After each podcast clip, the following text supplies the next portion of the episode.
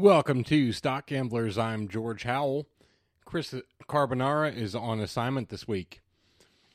Nothing uh, too exciting has happened in my life. I went to the Hershey Bears opener, so uh, that that was a, a fun time. They lost to a shutout. Recapping news from last week on stocks. U.S. stock futures saw modest gains early Monday despite concerns about the Israel Hamas war and rising Treasury yields. The Dow Jones futures rose, signaling a potential recovery from recent tensions that affected the stock market. Earnings season is underway, but geopolitical tensions in the Middle East and rising discomfort among investors could overshadow financial results. PepsiCo's stock has faced challenges with a 18% slump influenced by concerns about weight, weight loss drugs potentially affecting snack and soda st- sales. Despite these concerns, analysts predicted growth in Pepsi's sales by 6 to 26% to 23.4 billion for the third quarter and expect the stock to benefit from the upcoming earnings report. Notably, despite the recent downturn, shipments for the Pepsi Frito Lay North America division and Pepsi Beverages North America have seen growth, and the stock is now at a more attractive valuation than in recent years. This is funny to me, as last week we reported on how Pepsi stock was on a rocket ship. Moving on to the current stock news. Rite Aid filed for bankruptcy, announced plans to close additional stores, and introduced Jeffrey Stein as its new CEO. The pharmacy chain's Chapter 11 bankruptcy filing aims to address lawsuit concerning its involvement in the opioid epidemic equitability. Rite Aid has secured $3.45 billion in financing to support its bankruptcy process, and has also agreed to sell its Elixir, Elixir Solutions business to MedImpact. Activist investor Starboard Value has acquired a stake in News Corp, the parent company of MarketWatch and the Wall Street Journal, and is pushing for changes alleging the media company is undervalued. Starboard is advocating a strategic and governance changes including spinning off News Corp's online real estate unit and eliminating the company's dual class share structure, which provides the Murdoch family significant voting power. The exact size of Starboard's stake remains undisclosed, but the Murdoch family's control of a 40% voting stake may challenge any changes. I uh, I find this to be uh, pretty funny that they're considering that the News Corp company is undervalued, considering that they just lost almost a billion dollars in in lawsuit with another lawsuit on the way uh, involving their reporting of voting machine tampering. I do not see the value there. Microsoft has finalized its $69 billion ac- acquisition of Activision Blizzard, marking the largest transaction in the gaming sector. The deal was approved by UK regulators after concerns were addressed by the Competition and Markets Authority, which has previously blocked the initial bid. Following the deal's announcement, Activision Blizzard CEO Bobby Kotick confirmed he would resign by the end of 2023. Despite competition concerns, Microsoft reassured gamers that all platforms are welcome. Under the revised agreement, distribution rights for Activision's games on cloud platforms for consoles and PCs were handed to French game publisher Ubisoft, but Microsoft retained significant gaming titles.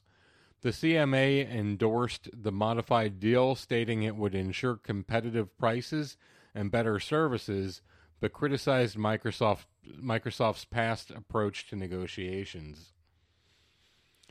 I uh, I think that this is kind of funny because some of Microsoft's previous game acquisitions, like uh, Lionshead Studios, they kind of just disappeared. You know, like Fable's still available on the uh, Xbox Live service, but uh, other other games like uh, Bethesda stuff is still doing pretty well. So I think it really depends on uh, what position you're in. Um, all in all, I, I see it increasing good value to uh, Activision shareholders, Microsoft shareholders, and, and gamers that are in the Game Pass network. Um, this I, I I think that uh, Microsoft stock is probably going to at least maintain value or continue to to rise. The highest mortgage rates in 23 years have led to the slowest home sales since the housing market crash. Sales of previously owned homes in 2023 are anticipated to be the lowest since at least 2011 due to rising borrowing costs, soaring home prices, and limited inventory. Mortgage rates recently surged, deterring potential home buyers with the average rate of a 30 year fixed mortgage reaching 7.57%, the highest since December 2000. Uh, I wasn't buying a home in December 2000, but I don't remember 7.57%. That is crazy that uh, how quickly we have forgotten what a normal interest rate is and how used how used to borrowing free money that we've become. This next story has been circulating for a few weeks, but it is gaining significant traction. Goldman Sachs is seeking to exit its venture into consumer lending, which includes its Apple credit card business, amidst declining profits and dissatisfaction from within the company. Senior executives at Goldman are contemplating the sale of the remaining consumer lending products, including the Apple credit card and other Apple financial products, as well as the General Motors credit card. Internal concerns revolve around the financial challenges the consumer lending venture has posed, with many placing blame on CEO David Solomon, DJ Diesel, for the bank's expansion in this area, leading the business leading to billions in losses. Um, I think that it's incredible that the Apple Card has not brought in significant uh, profitability. Uh, from what I have read, Goldman kind of blames Apple for having every consumer's credit card billing date being the first of the month, which leads to a swarm of people calling and uh, asking questions or inquiries on, on charges all at the same time, which has become unmanageable. Uh, also, I don't understand how a DJ flying around in a corporate jet to go do gigs uh, doesn't interfere with profitability at Goldman Sachs. Netflix is intensifying its venture into the video game sector to compete with Microsoft, leveraging its acquired studios to create games based on its popular film series, such as Squid Games, Wednesday, and Black Mirror. While the streaming company initially focused on mobile games, it is now moving toward more advanced games that can be streamed on TVs or computers, positioning itself as a competitor to industry giants like Sony and Microsoft. Although Netflix games are currently free for subscribers, the strategic move aims to keep users engaged, particularly during show off seasons thereby maintaining and growing its subscriber base. I see this as a pretty smart move. Um, I don't always pay for Netflix. In fact, I usually uh, trade other services for Netflix because I don't think there's a lot of shows on Netflix that I'm really interested in. Um, I can see how getting people addicted to video games and then uh, making them pay for a subscription to continue to play those could help bridge the uh, the gap between original series like Stranger Things uh, and Black Mirror. But uh, I don't really see a lot of value in making games out of the properties that they have Like, I, for instance, don't want to play a Stranger Things game. I didn't play a Game of Thrones game when HBO was making that property, so I I don't really see how this lends to the big picture, but I've been wrong before. Once or twice. Despite the U.S. economy's apparent strength, over two dozen consumer-oriented stocks in the S&P 500 have hit new 52-week lows in October. Retailers like Dollar General and Target, along with food and consumer product companies such as Kraft Heinz and Clorox, are among those affected. This downturn in shares coincides with increase in treasury yields and indications from re- various retail companies that consumers are becoming more cautious in their spending habits. Several investigation firms are leaving Hong Kong and relocating their employees due to dwindling business and increased scrutiny from Chinese authorities on corporate intelligence activities. The three due diligent companies from US and UK, which have been in the city for over a decade, are either leaving or reducing their operations this includes the U.S. based Nardello and British Risk Advisory Group. Time for a new segment. Um, for this new segment, I want to call it Moron of the Week. We'll see if this is a one off while Carbo is not here or if uh, this becomes a thing. But the moron of the week is Michael Gonzalez, who exploited a loophole in Tesla's online ordering system, enabling him to obtain five high end Tesla cars without making full payments.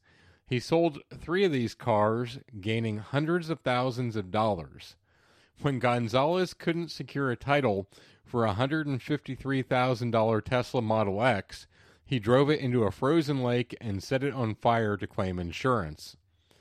The police were then alerted when the insurance when he tried to file an insurance claim. The insurance company wanted, the title, and he went, "Uh, let me go find it," and then uh, never reported back. Gonzalez later pleaded guilty to five counts related to stolen vehicles, agreeing to pay Tesla $493,000 in restitution and forfeit his $231,900 in profits to the government. He was sentenced to four years in prison. I do not understand how Tesla first would send this guy five cars based on putting in a bank account number that had no money in it. And then uh, he then could sell these cars. Uh, I don't know how it happened five times. And then he's dumb enough to try and report it to the insurance company to make money where he couldn't make it from stealing and selling a car because there was no title. Ah, that man, what a bonehead. This week we will not have roll them dice because it is no fun to do alone. So, moving on to expert picks. The Motley Fool did not have any new picks for this week, so um, we'll move on to Barron's. Barron's recommends McKesson, a leading drug distributor in the U.S., and it is often overlooked by investors, but this may be a mistake. Unlike pharmacy benefit managers or drug manufacturers, McKesson's core business involves purchasing and distributing medicines to various outlets, including pharmacies and hospitals.